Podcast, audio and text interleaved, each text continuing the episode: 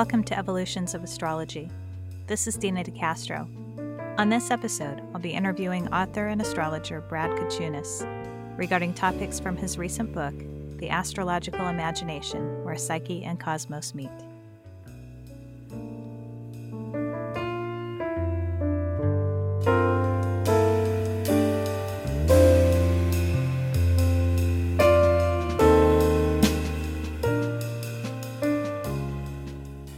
Welcome back. And it's been a while since I've done a podcast. I realize I've been uh, chastised a little bit by some people, uh, but I'm very happy to be back and to share this interview with you. I'm going to be talking with Brad Kochunas today. He's an author and astrologer, and he has a very interesting background. Uh, Brad Kochunas is a licensed counselor and certified astrologer who has spent his career in prison mental health, integrating counseling and astrology in his approach to helping people. He's a graduate of Baldwin Wallace College, Miami University, and the University of Cincinnati. He also completed training in Gestalt counseling at the Cincinnati Gestalt Institute and in psychological astrology from the Academy of Astropsychology. He is a past national recipient of the Biggs Pine Outstanding Writing Award from the Association for Spiritual, Ethical, and Religious Values in Counseling and has presented at numerous astrology and counseling conferences. He maintains a limited practice in Middletown, Ohio, and can be reached via email at bradkochunas at yahoo.com. So enjoy the interview. Well, Brad, welcome and thank you so much for being on the podcast with me. Thank you. And you know, first of all, I'm just really interested in um, in your background. Uh, one of the things that intrigued me was that you have worked uh, extensively with the the prison population and using astrology with them in your therapeutic work. Uh, would, can you talk a little bit about how you got started doing that and, and some of the things that you have learned from that? Yeah, I've uh, been involved with astrology uh, since about 1969 or 70 and uh, incorporated it into some independent studies in undergraduate and then uh, in graduate school in the uh, history of religions, incorporated it in my thesis and then, additionally, in terms of getting involved with counseling and counseling training, I was once again able to incorporate it into my postmaster's program in terms of its theory and its application. Uh, I've been using it throughout my career there. I've been in the prison a little over 25 years. And I, I can't say that I use it extensively, but I use it uh, judiciously. Mm-hmm. Uh, primarily, uh, I, uh, not only counsel clients, but there's a lot of other things that I do that uh, are not opportunities to use astrology. But in terms of counseling clients, uh, I usually gather on the intake uh, their birth data, and uh, one of two things will happen. Uh, if we're going to engage in a counseling relationship, uh, I will have their chart on my computer screen and I will use it to guide me in terms of the therapeutic process, exploring areas that I think might be uh, fruitful for mm-hmm. the individual and uh, help them along that path. Uh, if the client knows uh, of my reputation of using astrology, then I will bring astrology into the session. And right. We will talk, we will talk uh, about his chart and explore it along those lines uh, in regards to my introducing the material and then letting him uh, flesh it out. Uh, additionally, I've uh, taught an astrology class there for uh, probably 15 years, and uh, it's it's under the guise of uh, enhancing self-awareness through myth and metaphor. I see. And it's usually well received, and I, I, have guys that continue to take it over and over, not simply because of the denseness of the subject matter, but because they get something new from it every time, and, and, they feel that it's very helpful for them. So, so with that class that you've been teaching for 15 years, what are do you have um, an example or a story of um, a person that you saw, you know, changed by their interaction with astrology in some way? You probably have more than one story like that, but is there one in particular that comes to mind that you could possibly share? Uh, I'd be happy to share if one would come to mind. I would say that, uh, well, first of all, none of my counseling clients have mm-hmm. ever been in the astrology class. Mm-hmm. Mm-hmm. Uh, it's an issue around dual relationships that uh, that I don't cross. Right, right. Uh, so, the, in essence, the uh, the uh, class or group is is uh, educational, and those are students and not clients. Mm-hmm. So, uh, the only thing that I could say, since I'm not involved in their internal dynamics as I would be in a counseling situation, uh, I can only tell you what they report to me and the fascination they find with it, and the the oh wow and the eurekas and things like that. Mm-hmm. And I guess I measure the success of that group by the number of people who keep wanting to take it again. Mm-hmm. You know, Mhm. that they would like more and more, and and uh, they they want to go beyond just the kind of introductory class that I do. It's about a 15 to 20 week class, depending on the number of students. Uh, teaching the basics, and then everybody's chart gets put up on the overhead, Mm-hmm. and the class gets to uh, uh, interpret everybody's chart. So they tend to find out, at least my impression is, they they are finding out a bit more about themselves, about the nature of their perhaps aggressive style, uh, their thinking patterns, uh, their sense or lack of sense of responsibility, uh, and even some issues around the necessity to.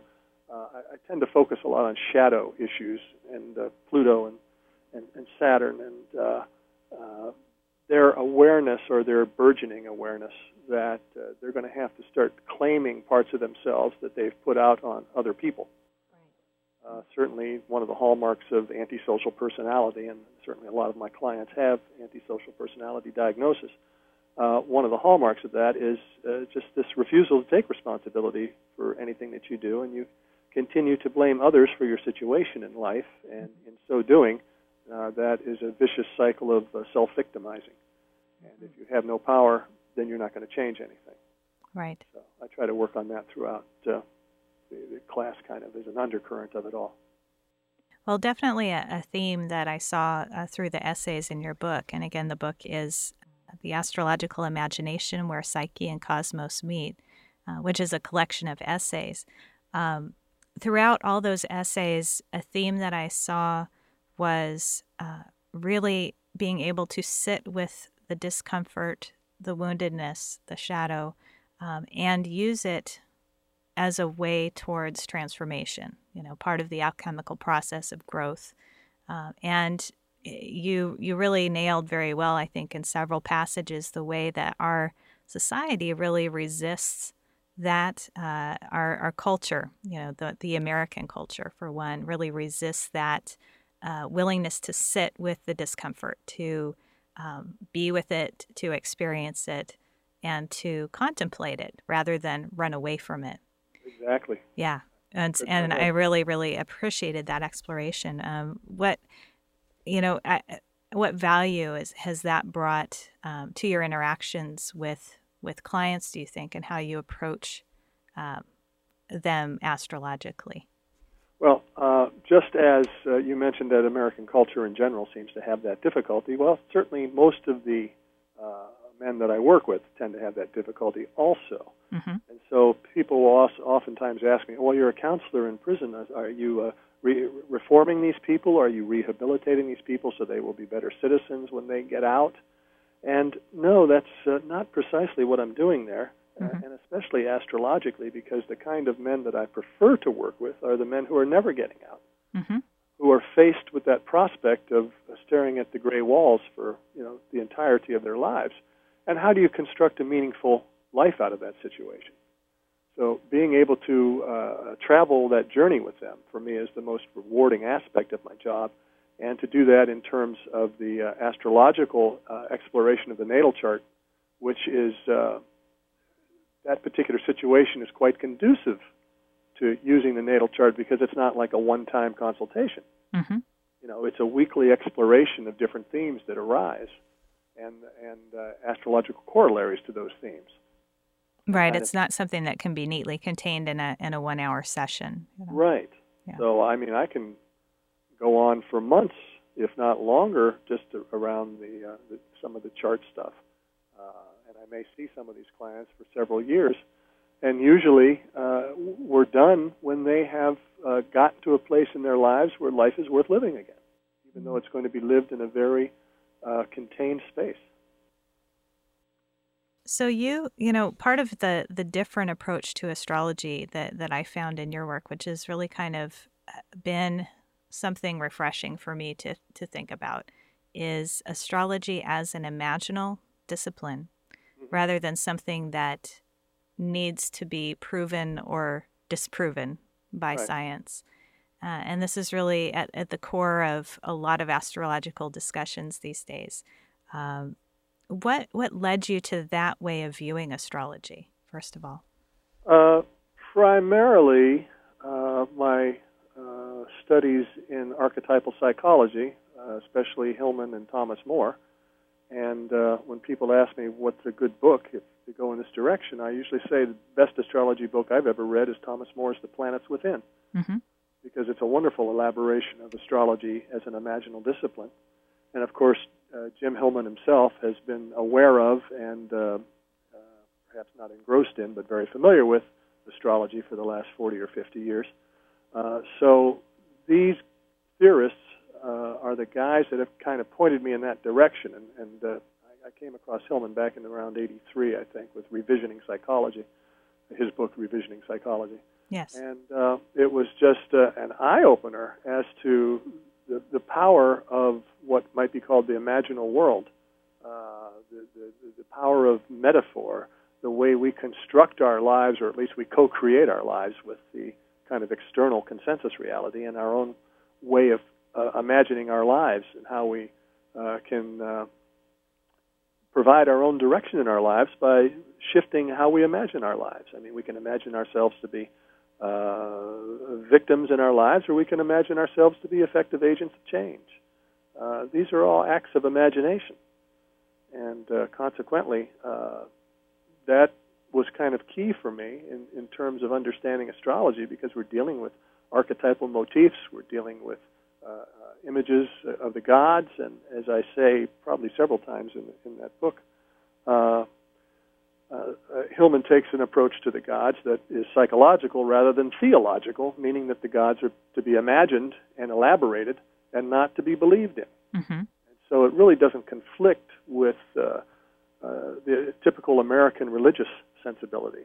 Right. Because we take our we take our religion literally for the most part, and uh, rather than imaginally. Right.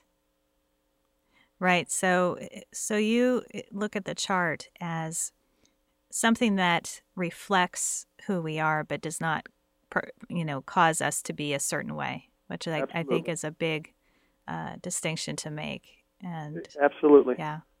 And and even though many astrologers that I meet will say, well, of course the planets don't actually influence us or actually shoot rays down, or, or you know that sort of causal connection.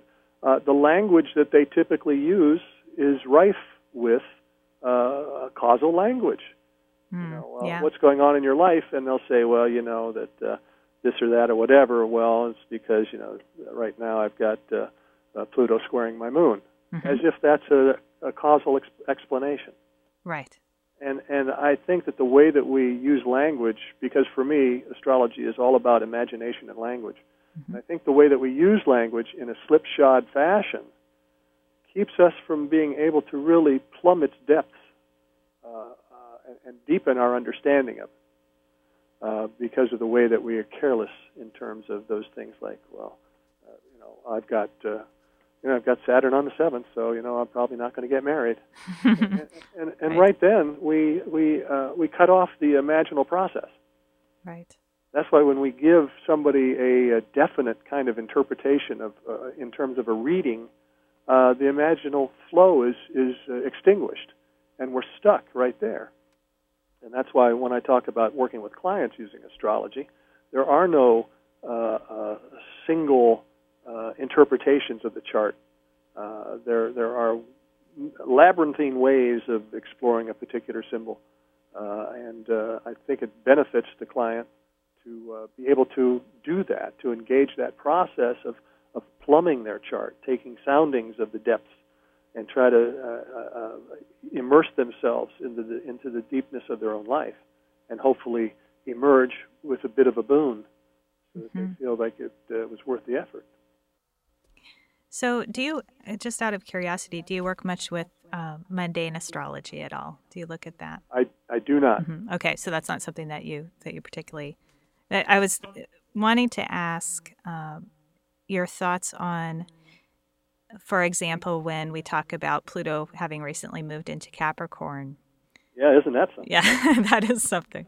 Uh, so, so from your perspective and the way in which you're talking about it, it, we wouldn't say that Pluto moving into Capricorn is causing anything to happen exactly, but it may be reflective of uh, a certain, you know, thing that's happening on the exactly. in the world, exactly.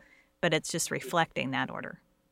It, it, it images those those that uh, that uh, uh, those things that are going on in the world. It's it's a reflection. It mirrors those kinds of things. It parallels. It coincides. There's a correlation but I don't think we can say anything about causes. Mm-hmm. Right. Uh, to me, that just seems silly. Yeah. That sounds like science being misused. Mm-hmm. But, uh, but, that's a personal perspective. I'm also very aware that uh, although I'm quite opinionated in, in my perspective on astrology, it's just my perspective. Mm-hmm. Everybody has their own, and, and I, I welcome those. Although I don't practice mundane astrology, boy, uh, you know, Tarnas's book Cosmos and Psyche, and uh, Jessica Murray's book Soul Sick Nation mm-hmm two masterful pieces of work in astrology, uh, uh, and uh, I just am fascinated by that. But uh, overall, I'm just not oriented around mundane kinds of things. Yeah, Murray's book is on my reading list too. That that looks like a really uh, something I can really sink my teeth into. Oh, it's beautiful. Yeah, I, I've really heard great things about that. Um, so, you know, as as we're talking about astrology as an imaginal discipline and something that doesn't require, uh, or it, it isn't really possible to prove or disprove it scientifically.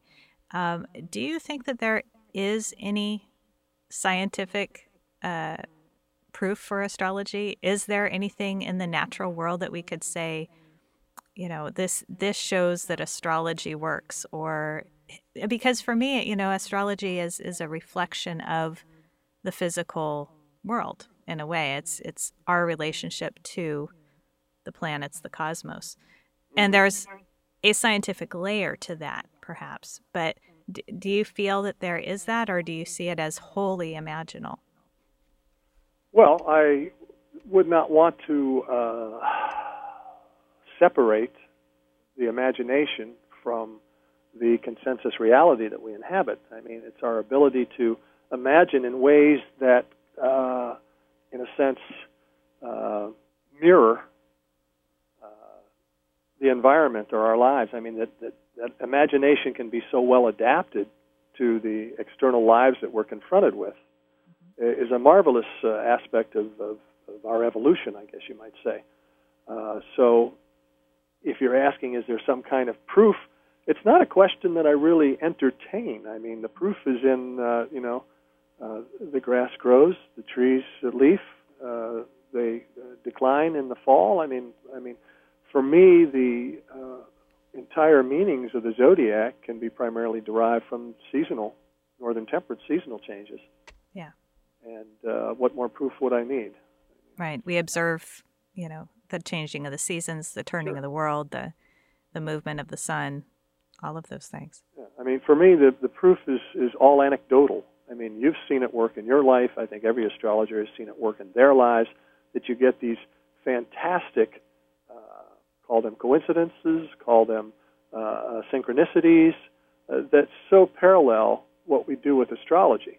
And I think that's part of its mystery and part of its magic because when you try to throw that into uh, some sort of research paradigm and uh, have it, uh, okay, well, let's let's check it out statistically or what have you uh, and try to make sense of it. Well, there's been some reasonably good studies about that stuff statistically, and there's been a bunch that haven't been, and there's been questions about research design. And, and I think uh, uh, Glenn Perry, uh, psychological astrologer here in New England now, used to be in California, uh, has a particular, uh, rather than quantifying research in, in using that in uh, astrology, he's much more interested in uh, qualitative research uh, using hermeneutic methods and other kinds of uh, qualitative uh, methodologies of which I'm not that familiar. Mm-hmm. Research has never been an interest of mine personally, because I, for me, I didn't have to prove it. I mean, you can see it work on a daily basis. And, and for me, the magic and the mystery of it is not a uh, is, is not a problem that I need to solve. It's it's something that I savor on a daily basis. And go, wow, this is wonderful to be alive. What a fantastic place we're in. Well, one of your essays that uh, I really enjoyed uh, on a personal level because I'm I'm right smack dab in the middle of a bunch of the midlife uh, transits. uh-huh. So the images of midlife essay, uh, wherein you talk about the Pluto square, Neptune square, Uranus opposition, and Saturn opposition, and their meanings. Um, you know, that was really valuable for me personally. I, am wondering, I have a curiosity question on that. I noticed that the Pluto square is now occurring a little earlier for uh, kind of my generation and, and the generation, right, you know, a little younger than me than it used to. That we used to get the Pluto square more in the, the early 40s or even the mid 40s uh, some right. sometimes um, back you know several years and then now uh, people in their mid 30s are going through the Pluto square and that seems to be the thing that kicks off this series of, of midlife transits and I myself I'm turning 40 I'm going through my my Neptune square and uh, going into Uranus opposition next year so I'm seeing you know all of those those things happening. Um, what what do you make of the Pluto uh, issue, or do you make anything of it that it, it's happening earlier for these current generations, or does that mean anything to you? Does that say anything? Well, actually, I have not uh, observed that mm-hmm. to the degree that I go, oh wow, I wonder what this means. So I don't have anything to pull out of the hat to say, wow, that's interesting. Yeah, I don't know yet either. I'm just figuring it out. I'm not sure if it means anything, but I, I just think it's interesting that. Well, I'm going to be giving yeah. it some thought now that you've pointed it out. It's almost uh, like I, I, I kind of hear uh, comments like, I feel like I'm going through my midlife crisis early. I mean, I've actually heard that come out of some people's mouths. How, uh, how early are they saying? Uh, at like 35. okay. Because I usually I usually use a wide range of about 37 to 45. Mm-hmm. Yeah. Okay. Start getting the, the tickle. Yeah, yeah. Start looking different for them. Right. And of course, Pluto. Uh, I, I, you know, that's such a a, a, a wonderfully upsetting uh, uh, image. Yes. Uh, you know, it just comes up out of nowhere and, and, and abducts you and takes you into the underworld and has that uh, capacity to strip away all the uh, all the uh, un, unnecessary things in our lives I think in that uh, in that particular essay I mentioned that uh, uh, myth of Inanna. Yes, which is certainly a classic story about uh, descending into uh, the bare bones of our existence, and uh, to have that happen earlier now, uh, boy, I don't know what that's going to mean. That sounds fascinating, though, yeah. because that's kind of uh, you know you don't want to meet the you don't want to meet the devil first. You'd like to meet some of its minions first and kind of get to know them a little bit and maybe shake their hand. But here you're getting thrust right into the depths. Right. I mean, for me, just what what occurs to me immediately is you get the the Plutonian initiation first. You know, before all the rest of it, it it's right. it's a different dynamic than than what was going on before for certain generations. Yeah. So you get this kind of firing in the kiln that that happens early on, and then followed by you know, the Neptunian and the Uranian energies, and then later Saturnian. But uh, yeah, so it, anyway, I, I, would really recommend that particular essay uh, for those of you out there in the audience going through your midlife transits. I, I just found it really, really valuable. Um, and I'm going to uh, check my uh, my work. I, I, I do uh, rather than uh, the phone consultations, which I, I don't do. I do online consultations. Oh, great! Which, which are a series of uh, email exchanges over a period of weeks or months. Mm-hmm. And uh, I just recently worked with a woman who had her Pluto square already, and right now she was facing a, uh, she has a, a natal Saturn Uranus opposition. Mm-hmm. And of course, uh, her Saturn Uranus opposition is exactly conjunct the transiting Saturn Uranus opposition, only the planets are reversed. Yes, I've seen and a few so of that's those. Been, that's been the focus of a lot of her life right now. And uh, I did spend a little time discussing Pluto, but I'm going to have to go back through my exchanges and, and see if I can get something fertile out of that. Well, yeah, it seems like a very valuable uh, thing for people to be doing right now is is getting some astrological consultation if if they're in those transits in the middle of them because it's just such a fruitful time to get insight. Yes. Um, you so, go down even yeah. if you don't want to uh, be taken.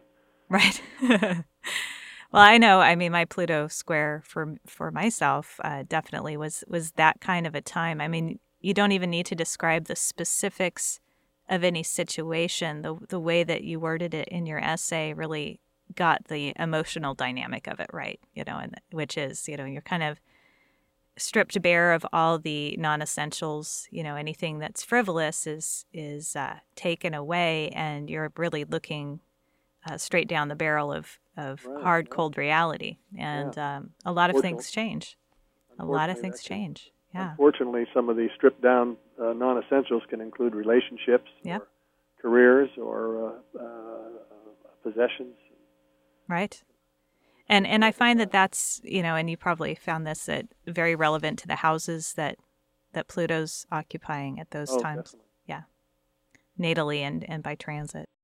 Uh, another essay that I really uh, thought was interesting in its view of astrology was Astrology Reimagined and looking at Uranus's transit through Pisces, which is coming to its end, actually. It's going to be ending next year, I believe, uh, next summer. Yeah, well, 20, yeah, I think 20, 2010. 2010. So we've got about another year left. So we're in the last year of this.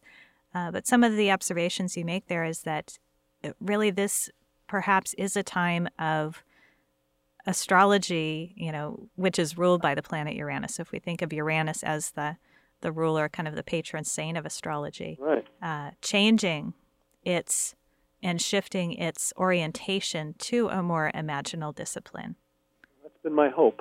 Yeah, and and kind of dissolving and and re, uh, you know, dissolving to be reborn as something new when it goes into Aries. Uh, right. Uh, do you have any predictions about you know if if we take that same premise as Uranus moves into Aries next year? Any any thoughts on that? Uh, probably none. I tend not to deal with the future at all. Mm-hmm. even when I deal with transits with people, I only deal with transits uh, psychologically with what's going on now in a person's life, I uh, I've not been very good ever at predicting anything, so I gave up trying many years ago. Yeah. Uh, I'm not a good planner, and I'm not a good predictor. so I actually know, but I, I do certainly uh, uh, enjoy the notion that whatever was uh, left or whatever seed was planted during this time that Uranus has been in Pisces, that we'll start to see that emerge when it goes into Aries, although not right away, but you know it has to get some form to it. And uh, of course, I'm hoping that it'll be. I guess my broadest wish would be that it would be recognizing astrology as more of the art rather than the science, something more imaginal than literal, uh, so that we have much less infighting, because there's a lot of infighting that goes on among astrologers regarding my way or their way or this method or that method, and everybody believes that they have something that works for them, and I, I assume that it does, but sometimes that slips into this works should work for everybody, and you should use this uh, system or you know this particular house system or this particular method, or or if you don't use midpoints, you're really not doing it very well, and uh, that's all literalistic and scientific. It's all the around the idea of uh, of uh, of one truth. Yeah. a very monocentric position. And I'm hoping that going through Pisces and, and uh, Uranus going through Pisces and, and coming out in the being born in Aries, that, that perhaps astrology will have uh, the acceptance of more multiple perspectives.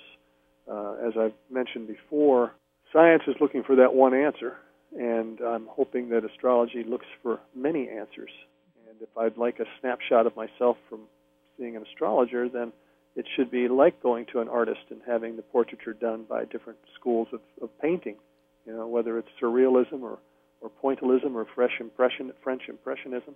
Uh, there are a variety of ways of looking at people, and I think that astrology should be willing to accept that.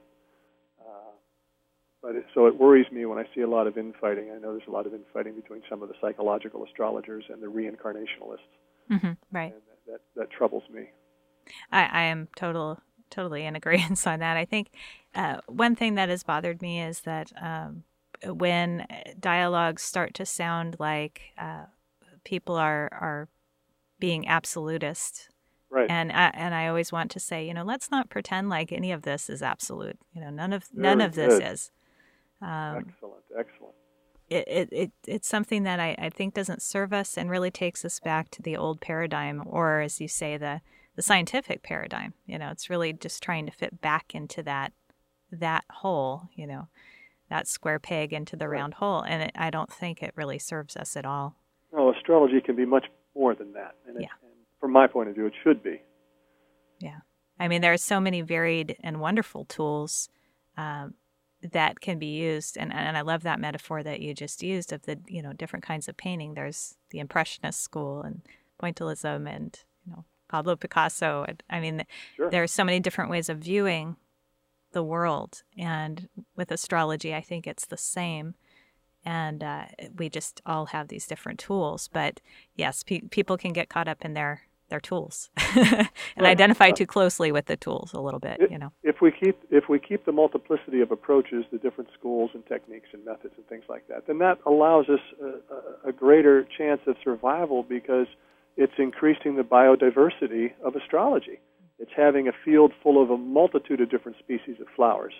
And uh, if we stick with the literalistic perspective or the scientific perspective, where there can only be one truth, then we're looking at a field of dandelions, and you know, a certain amount of cosmic uh, pesticide can wipe out astrology like that. So, Brad, thank you very much for spending time with me and talking with me today. And uh, again, your book is The Astrological Imagination, where Psyche and Cosmos meet. And that's available through, I assume, Amazon and uh, any other sources that you'd like to recommend for the book. Well, Amazon, Barnes and Noble, any of the basic uh, online booksellers. Great. And do you have any uh, projects or appearances coming up that you'd like to uh, talk about? Uh, well, if you're out in uh, the direction of the Midwest, I'll be at the Midwest Astrology Conference doing a few lectures in uh, in May. Great. Uh, I anticipate being up at the uh, Toronto Soda Conference in October, uh, and then I'll be speaking at the uh, ISAR Conference uh, in August in the Chicago area.